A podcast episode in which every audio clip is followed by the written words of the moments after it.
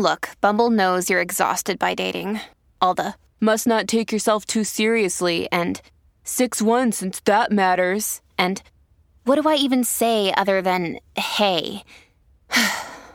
well, that's why they're introducing an all new Bumble with exciting features to make compatibility easier, starting the chat better, and dating safer. They've changed, so you don't have to. Download the new Bumble now. He's breaking it down so you don't have to. This is Breaking It Down with Frank McKay on 1071 WLIRFM Hampton Bays. I'd like to welcome everyone to Breaking It Down. Frank McKay here. So much more importantly, everyone must tune in this Sunday, premiering killer relationship with Faith Jenkins. Uh, she's terrific. Uh, she's an eternal uh, attorney. Uh, she's a legal commentator, and she's terrific every time we see her in anything. And again, this Sunday it's a must. 7 p.m. Eastern Time on Oxygen. Um, True crime. Faith Jenkins is our very special guest. Thrilled to have you, Faith. How are you? Thank you, Frank. I'm great. I'm great. Thank you for having me. Well, if you can give us a give us a rundown of the show. It sounds great to me, but you could probably explain it much better. Yes, it's Killer Relationship. It premieres this Sunday. In each hour long episode, we're going to examine romance from the beginning when it's great, and we're going to follow what happens in each of these cases and why they end in someone being killed and someone dying. And Frank, I wanted to do this show. I started my career um, in New York, and I was at the Manhattan DA's office for a number of years as a prosecutor. And then I worked in family court doing divorces. I became a, a, a judge on TV on divorce court. So I really pulled from all of my experience to offer a unique perspective in this show. Um, and we really get to the crux of the issue. When something like this happens, because we've all had relationships, so everyone can relate to this. Most of us have had relationships that didn't work out for one reason or another, but what makes people go to the extreme in the end? And that is what this show examines. Yeah, I, I was thinking before you uh, you kind of reminded folks of of what you've done, but I was uh, I was thinking when I saw this show and you that you were the perfect host for it. Uh, you've you've touched on all aspects of of what could be happening here. And again, uh, I'll remind everyone this Sunday, 7 p.m. Eastern Time on Oxygen True Crime. Killer Relationship with Faith Jenkins is the name of it. It's a must watch. Frank McKay here with Faith Jen- Jenkins. Faith, uh, are you noticing a common denominator in these? Um, in these people, the uh, the the bad folks in the uh, in in the situation here, the killers. Uh, are you noticing a common denominator uh, in how they uh, they lived before the relationship, or are they all kind of different? There are a couple of common denominators, uh, Frank, in this series, and they're probably the what makes this series uh, really intriguing. Most of the people, most of the murderers, they committed these extreme acts. They had never even had a parking ticket before. So, um, in our premiere episode on Sunday, we tell the story of Michael Blagg. He was considered a pillar in his community. He was very involved in the church, uh, former military person. By all accounts, from the outside looking in, people thought they had a seemingly perfect marriage. Another common theme you'll see, just like him in so many of these other cases, he had a secret. And he did not want his secret to be exposed. And he was willing, and he wanted that secret to be hidden at all costs. And even if it meant his family dying, he was okay with that. Uh, so so we really dig deep into the psychology of what makes someone go to that level of extreme to kill. How many shows have you have you shot so far, and uh, and and how far in advance have uh, have you looked at the uh, at the different cases? We started researching cases uh, last year, early last year, um, to find the right ones to showcase in this show, and we've shot eight episodes and there will be eight episodes as a part of this this series that starts on uh, Sunday. And we really try to get a variety of cases to showcase the theme of the series. And so you're going to see uh, cases like Michael Blagg, where someone has a secret. You're going to see another case that a murder just happened last year where a husband used the pandemic when COVID 19 first hit and we became so aware of it. Uh, a husband used the pandemic to murder his wife and tell everyone through her phone that she wasn't responding or seeing anyone because she was sick in the hospital with COVID 19. So you're going to see a range of cases uh, from different time periods, different years, uh, people with very different backgrounds and perspectives, but they all have something in common. They were willing to kill um, when a relationship was ending instead of just allowing people to go their separate ways or even go through a divorce. Faith, are you experiencing any deja vu? You, you have a long history, uh, you know, with the DA's office in Manhattan, and uh, and your work as an attorney and uh, divorce work, and you know, of course, divorce court. Are you are, are you experiencing any, uh, so to speak, a deja vu when you see these cases? You know, I it still it still surprises me sometimes that I'm surprised when I read and research uh, some of these cases because at some point you really think, wow, I think I've seen it all, and I just haven't. And when you watch the cases that we showcase, that we talk about and examine on this show, there are some twists that you don't see coming. For the people involved, no one saw it coming. I didn't see it coming, and I think that people will be surprised. And also, though, when someone's life is unjustly taken, there's no real justice in any of these cases because you can't get this person back. That would be the only justice. But there is justice in the sense of we go through the investigations in detail. We show how these cases were solved, and there is closure and accountability in all of them in the end, and people get to see how that happens. Are you experiencing support? Uh, experiencing support from the victims' families? Are you getting uh, backlash or, or, or, pushback from them that uh, that it's coming on to uh, to a show, or are people happy that these are being exposed and that the uh, the truth is being told? Well, it's some people, understandably, they don't want to come on air and, and talk about a very painful uh, experience in their lives, but, but so we'll have friends of the victims or someone connected to the victim uh, speak out about who this person was. Because it's it's really not a, we, we don't want to uh, we're not in the business of just being salacious that's not what we want to do. These stories really uh, center around the victims and the people who were killed, and you're going to be connected to them. You're going to feel connected to them. You're going to feel the pain of the loss. You're going to feel a range of emotions. So we were very sensitive in the way we wanted to share their stories, and, and sensitive to the fact that you know they do have family and friends that are still grieving and going through the losses. You never get over it right? But just with time, you try to move past it and pick up the pieces in your life. But more so, we wanted to focus on why they deserved to get the justice that they did and, and the fact that they did get that in the sense of that someone was held accountable in the end.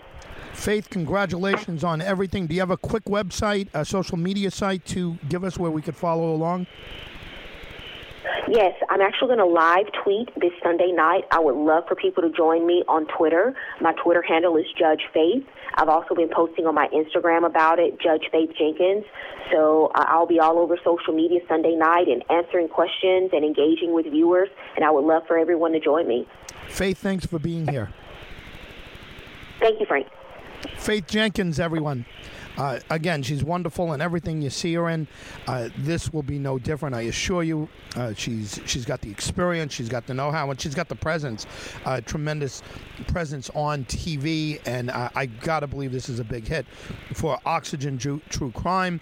Uh, I'll be watching, and I urge everyone else to as well. It's called Killer Relationship with Faith Jenkins, and I, will I'll tell you one one thing I, I always love is when they they hire the right person to do the job, and I think you'll see that 7 p.m. Eastern time this Sunday, and uh, and you know follow it Sundays after that. Sometimes they just get they get an actor or an actress and somebody who really doesn't belong, and they try to force them into a position. Faye Jenkins has been there.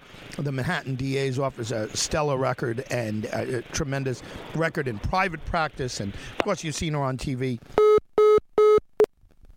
as, uh, as Judge Faith in divorce court. Uh, she's uh, she's found a niche here with this, and uh, I've got to believe uh, they're going to have a hit on their hands. Uh, again, this Sunday, check her out. Killer relationship with Faith Jenkins. And she's an attorney. She's a legal commentator. She is a legal anal- analyst, rather. And um, again, uh, check her out in this role um, as host of Killer Relationship with Faith Jenkins. Frank McKay signing off. We'll see you all next time on Breaking It Down. He's breaking it down so you don't have to. This is Breaking It Down with Frank McKay on 1071 WLIRFM Hampton Bays. I'd like to welcome everyone to Breaking It Down. Frank MacKay here with someone who's been a champion of voter protection for a for a long time. Uh, absolutely terrific and talented man. The latest from him is uh, is he is the editor, one of the editors of a book that I can't wait to get and purchase, and everyone's got to get it. Absolutely got to got to get this book.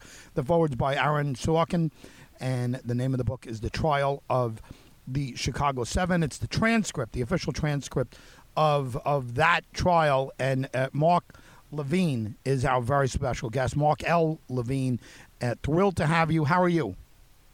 Okay, very pleased to be on your show. Thank you. Well, I'll tell you, uh, there's there's never been a more appropriate time for a book like this to come out, and I think uh, you're going to have a lot of lot of interest in this because of what's going on now. Can you remind the folks about the Chicago Seven? Sure. Uh, and actually, the interesting thing is originally it was Chicago 8 because there was an eighth defendant named Bobby Seale, who was one of the leaders of the Black Panther movement, who was severed from the case after the Judge Hoffman, who conducted this trial, put him in courtroom in chains. He, they gagged him and put him in the courtroom. First time ever that has happened in American history. Wow. But the Chicago Seven were seven people who were in Chicago trying to lead peaceful demonstrations to protest the Vietnam War and they were there because the Democratic National Convention was there that week when they were nominating a person to run for the United States. Lyndon Johnson had stepped down uh, at the beginning of April, surprising everybody.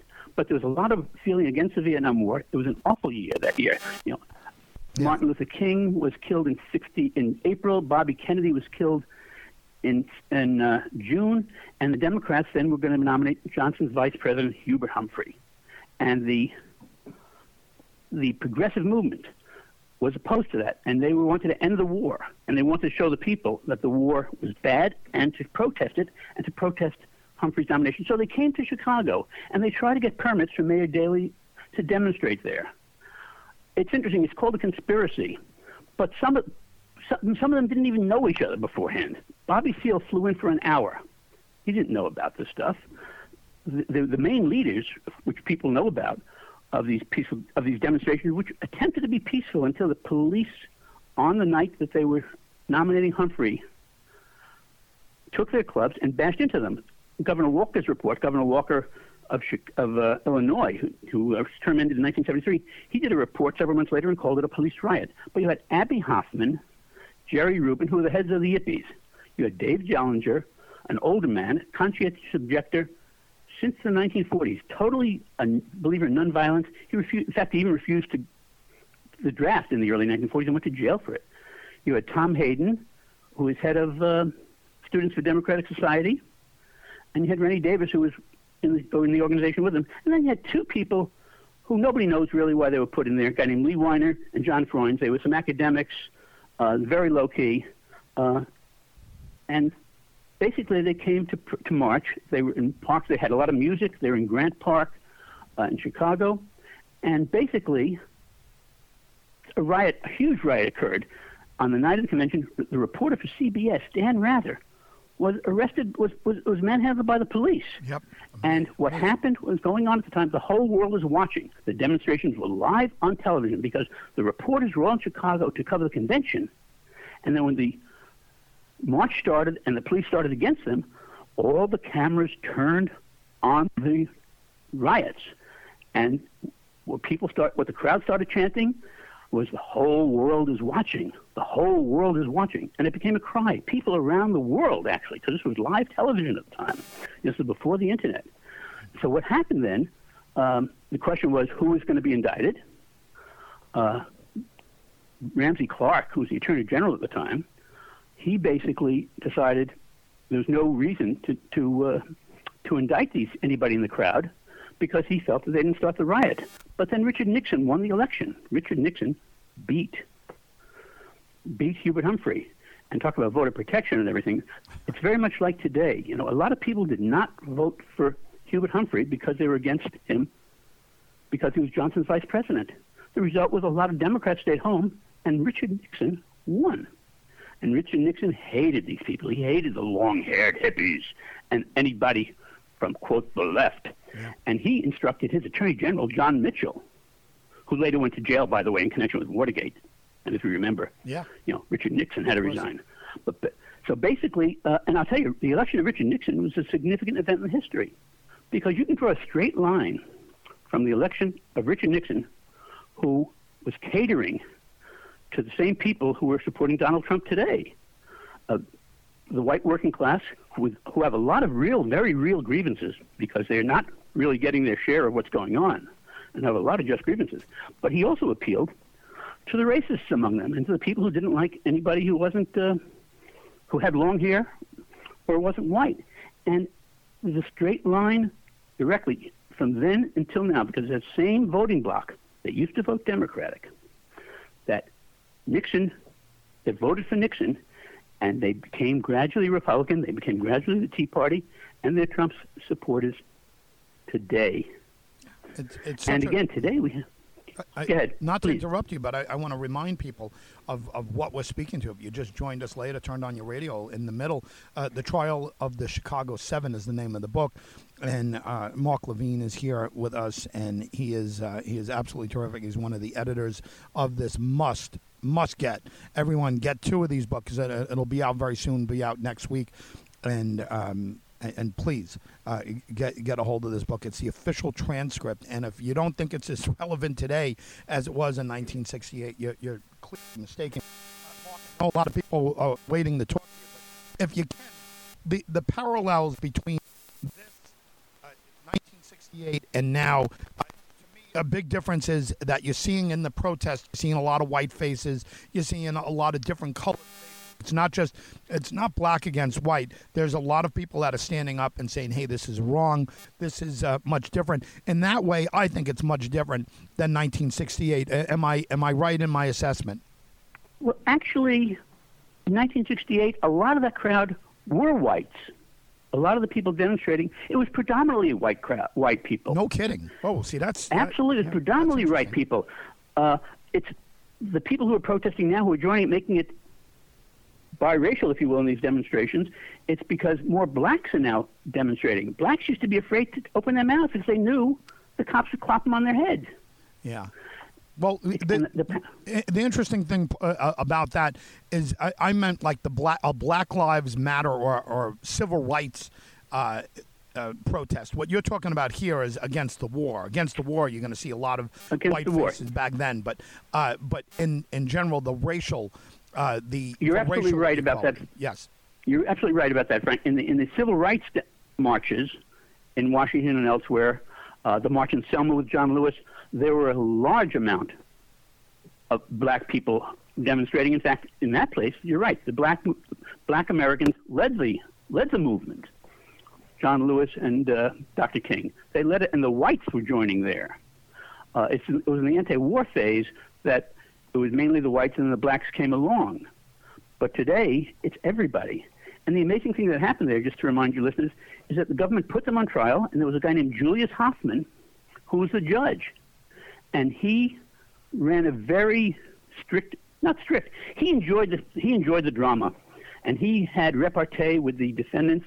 It would if he didn't do what he did, it would have been a very calm trial. And you know, and Aaron Sorkin has this movie out now called Trial of Chicago Seven, also, which shows this.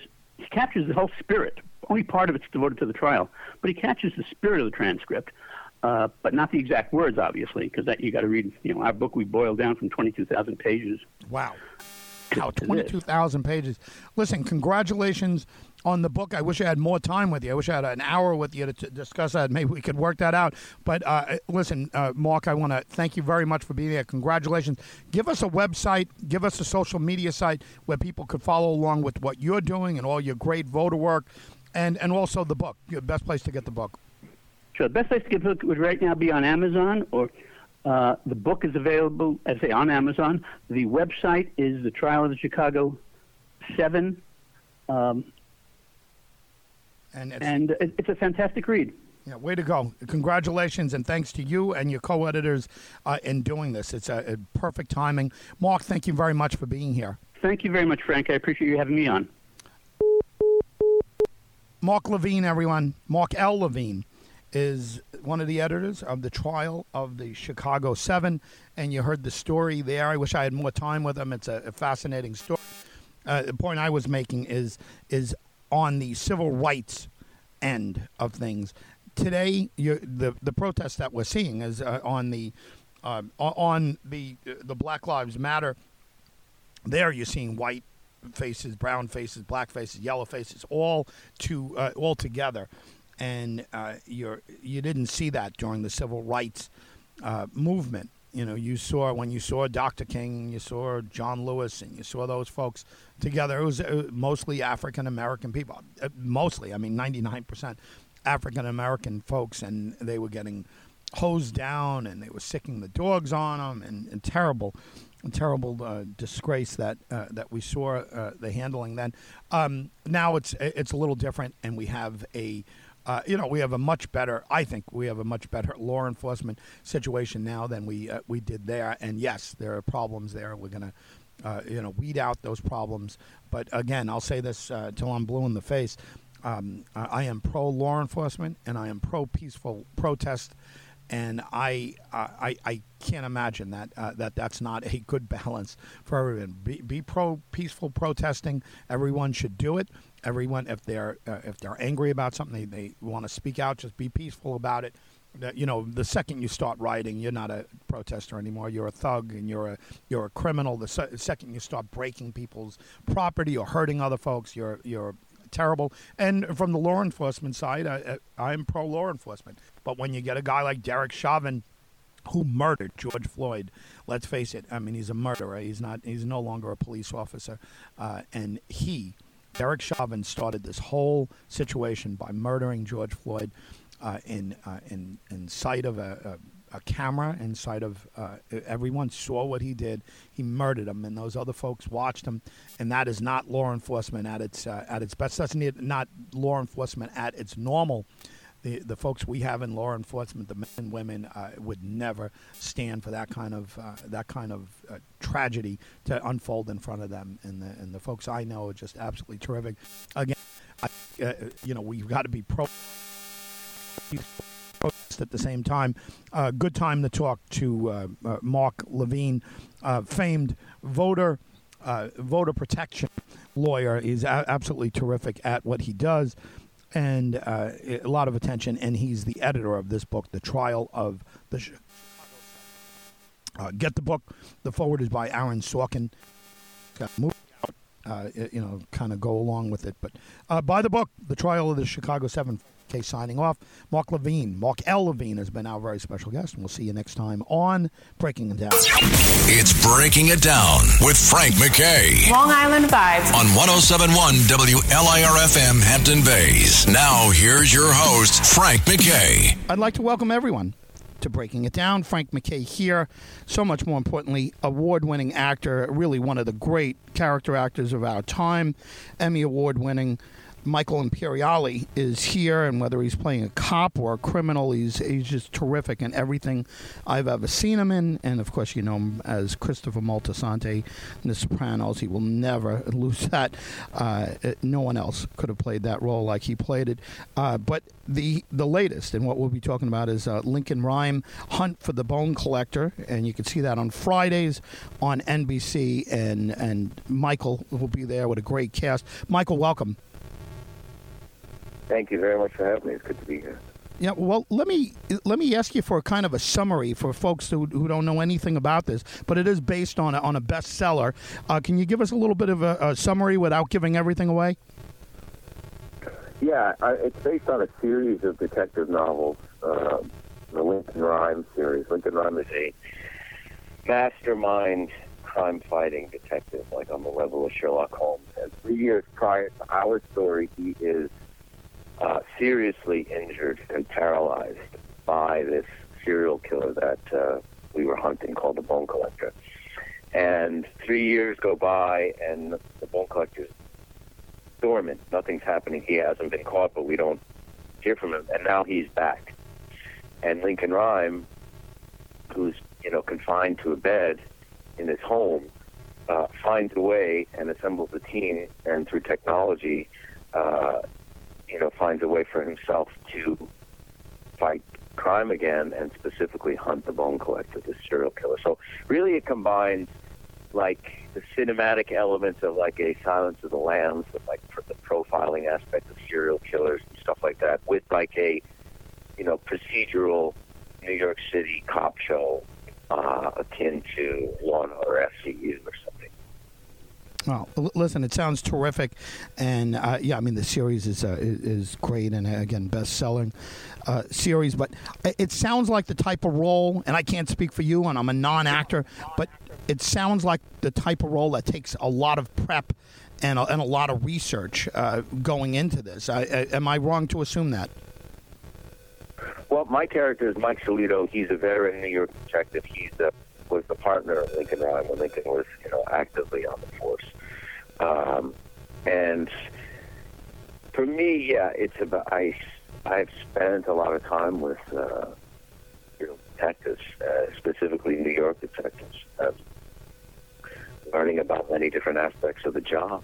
Uh, and, you know, just trying to embody what that is, what that mindset is, and where they're coming from. And then also learn various technical aspects, like, you know, how to hold a gun, how do you go into a dangerous situation, you know, uh, all that kind of uh, listen, it's it, it, sounds terrific.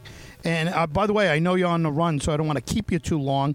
But uh, again, let me remind everyone that Michael Imperioli is our very special guest, and we're talking uh, about his latest, and everyone has to check it out on Fridays on NBC. Lincoln Rhyme, Hunt for the Bone Collector, and again, it is uh, it, it is a must see. Uh, who, who, else is with you? Are, are, are you are you working with folks that you've worked with before, or this is a whole new cast for you? Whole new cast for me. The, uh, the other two leads are Russell Hornsby, who plays the role of Lincoln Rhyme, and uh, Arielle Kebbel, and she is Amelia Sachs. And uh, those roles were played by uh, Denzel Washington and Angelina Jolie in the movie The Bone Collector, which came out about, I don't know, 15 years ago. So, um, so it's based on a, a book and then a movie that came out of the book. Um, it was a series of best-selling novels, so it has a great, you know, DNA and pedigree, and I think it's, uh, you know, really right for for, for TV. Well, listen, uh, congratulations on everything. Your, your whole career has just been absolutely fabulous. It's still going uh, so Thank strong, and this is exciting. If you can, if you can give us a website or a social media site uh, where people can kind of follow along with what you're doing. Uh, Real Michael Imperioli on Instagram. Uh, listen, Mike, thanks for your, your time here. I know you're on the run and you got all kinds of things going on. So uh, thanks for your time and, and hope to speak to you again real soon. Thanks for having me. Appreciate it. Mike Imperioli is uh, our very special guest, uh, great actor. And again, you, you know so much of his work from. Uh, the Sopranos, and I can't imagine anyone playing Christopher Moltisanti at this point than uh, than Michael and he was uh, he was absolutely terrific. We had a little bit of a bad connection there, and I don't know why, but uh, and, and I would have loved to have him on for a little longer. But I, uh, you know, just want to remind everyone: check out Lincoln Rhyme Hunt for the Bone Collector Fridays at 8 p.m. uh, and 7 Central, 8 p.m. Eastern, and it's on H. Uh, I'm sorry, HBO. I'm so used to The Sopranos being. By the way, Sopranos has been off for over 10 years. Keep that in mind. It, it doesn't feel like that, but it's on NBC, and uh, you know it's it sounds like a smart show. And again, Lincoln Rhyme.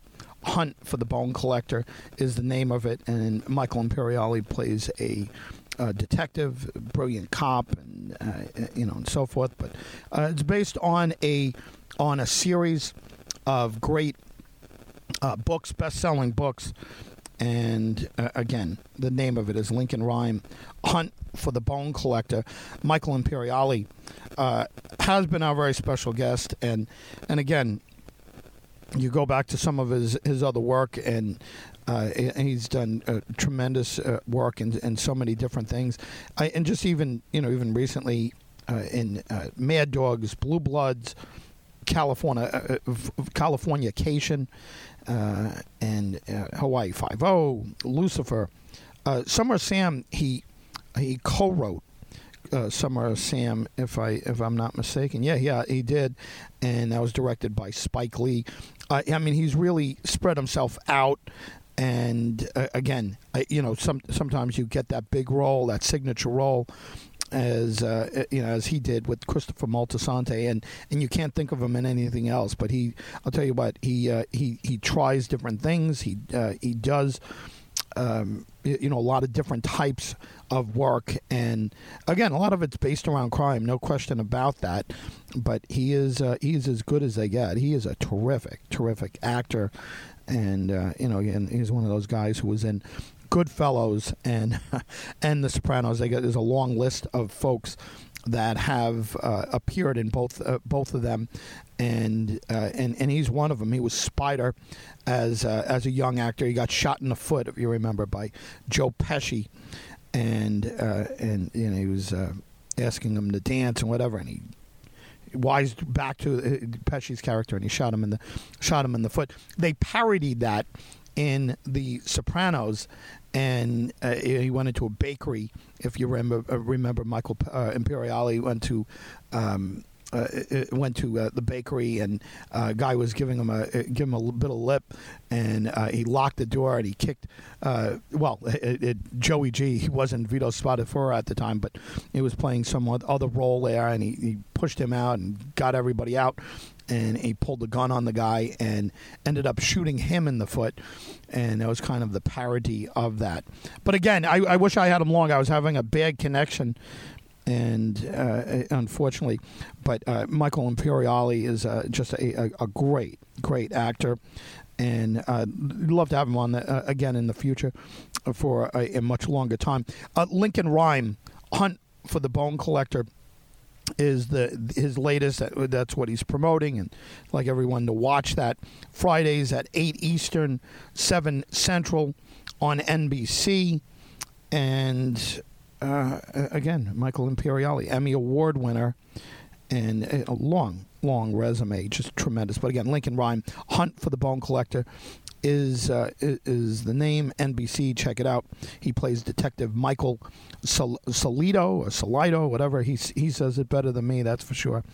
And uh, you know, we'll take it from there. The uh, the Denzel Washington um, movie I never saw, it but I mean, it's uh, you know, it, it, got very good reviews as well. But uh, again, this is. Uh, uh, this is uh, this is another interesting thing to watch. Uh, somebody that you knew so well, or I knew so well, and uh, the uh, Sopranos role, and, and you see him playing something else, and in this case, a you know very bright cop, and it's different, and and if you've seen him in, in you know, play a cop. He's uh, just very, very, very good. Michael Imperioli, once again, has been our very special guest. Frank McKay signing off. We'll see you all next time on Breaking It Down. In many ways, Long Island is the story of America. It's Breaking It Down with Frank McKay. Long Island is definitely the place for you. Now, here's your host, Frank McKay, on 1071 WLIRFM Hampton Bays. I'd like to welcome right. everyone to Breaking It Down. Frank McKay here. So much more importantly, Nick Reynolds is the author of a, a just a, a, great book. Uh, he is um, he is someone everyone has got to know. The name of the book, is Need to Know World War II and the Rise of American Intelligence. And Nicholas Reynolds is the uh, is the tagline. Uh, well, is the uh, is the author, and uh, uh, the book is just a must, especially now with what's going on. Why not hear it from somebody who's been on the inside and uh, has so much intelligence of his own to uh, kind of impart to us? Uh, Frank McKay here. Much more importantly, Nick Reynolds is our very special guest. Nick, how are you? I'm doing well. Thank you very much. Uh, give us a quick overview of the book and and uh, when did it start? What was the genesis of this book? So there's uh, it started in my mind um, many years ago, and I've been I've been a, I started as a historian around 1970, and then I've had various detours, obviously. Um, but uh, a friend of mine named David Kahn, who is the the principal historian of code breakers, uh, told me he said, you know, nobody's ever done a general history of American intelligence in World War II that looks at the bigger picture and looks at the different kinds of intelligence. So code breaking is just one kind of intelligence. What I'm trying to do in this book is look at the various kinds of intelligence. And um, my good friend David is the one who got me started on that. Long this idea has been percolating in my head for a, a, a long time. Uh, I guess one of the small benefits of the pandemic, uh, I had to do something while I was uh, locked up at home. Um, so the uh, that's the genesis in the in that's the origin story of the book in a nutshell.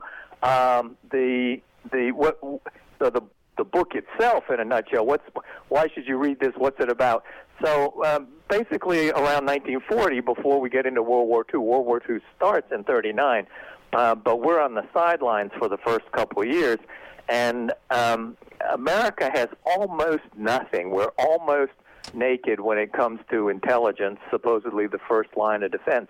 And so the the big picture story, the narrative arc is we go from a cottage industry you know, a few craftsmen here and there doing various things to, by the end of the war, a industrial conglomerate. We see, um, you know, the, the, the United States uh, wakes up and uh, produces and there's just this amazing establishment. And then we see this establishment uh, laying the foundations for intelligence in the Cold War.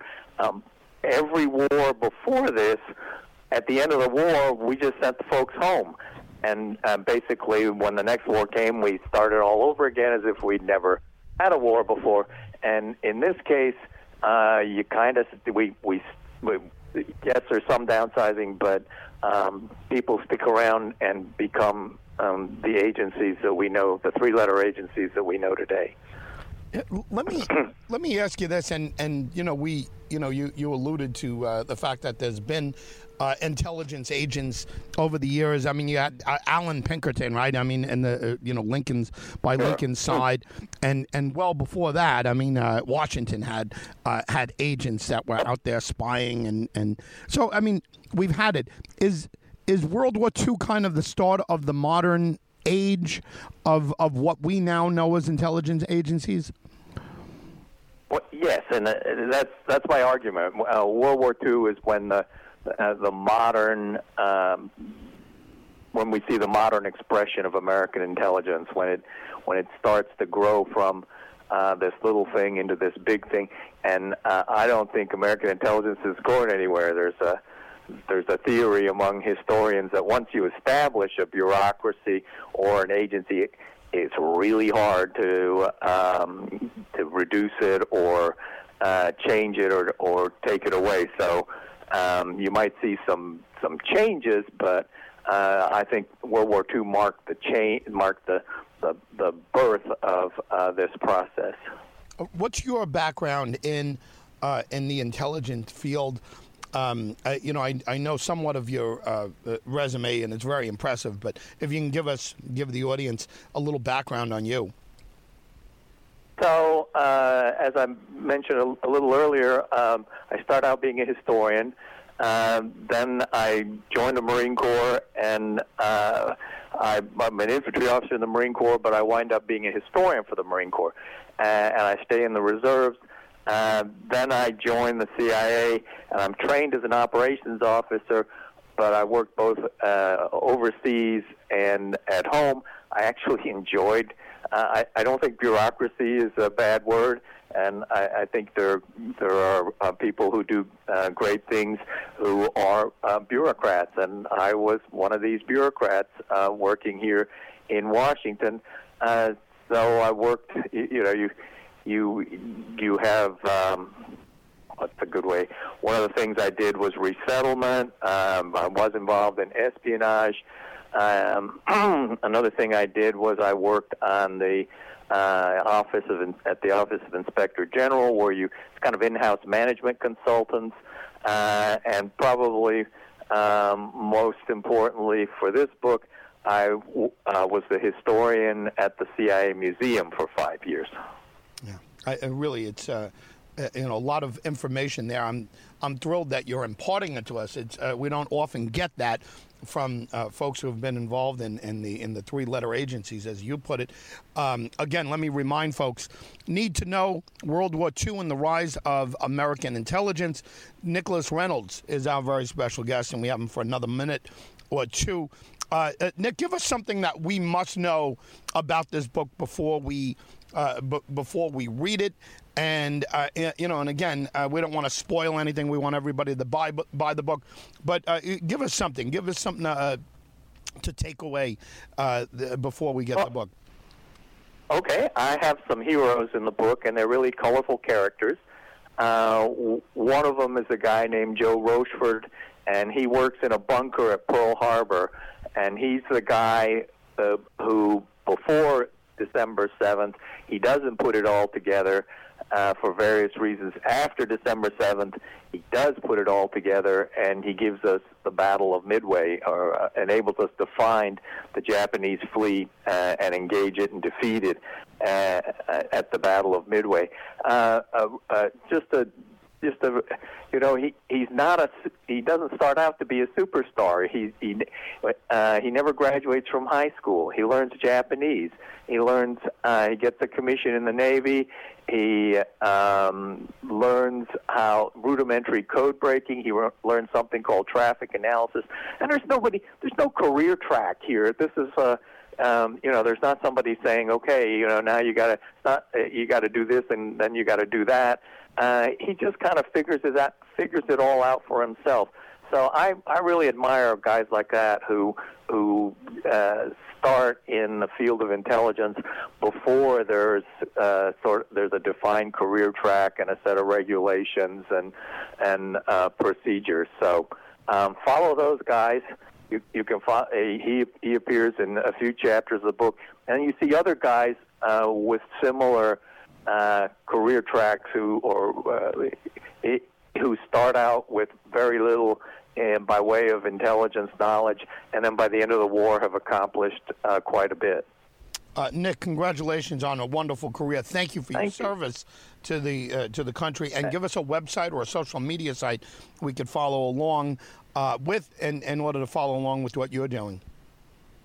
So uh, I have a website. Uh, it's almost uh, it's nicholasreynoldsauthor.com, and uh, HarperCollins has a website, and they, each author has a page on the website. So it's harpercollins.com, and then you, you go to author, and then you'll see um, reviews of the book and events and whatnot. So uh, look forward to seeing folks there.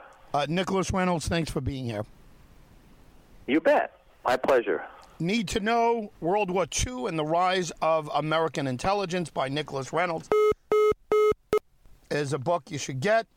And, you know, again, the start of modern day intelligence, and so many folks are interested in uh, in the, the three letter agencies, you know, the FBI, the CIA, and uh, what was it, the OSS uh, prior to uh, uh, to the CIA, and um, yeah, I mean, uh, a lot lot goes on uh, between the pages of this book, and Nick Reynolds is you know, the type of guy that you you want to hear from. I mean, a lot of people are historians, and they they they are not participants, and and you don't blame them for that. I mean, there are excellent historians that have delved very deeply into all of these things that that uh, he's talking about Um, but very few former CIA agents have put together uh, books that go this detailed into uh, the uh, the intelligence world.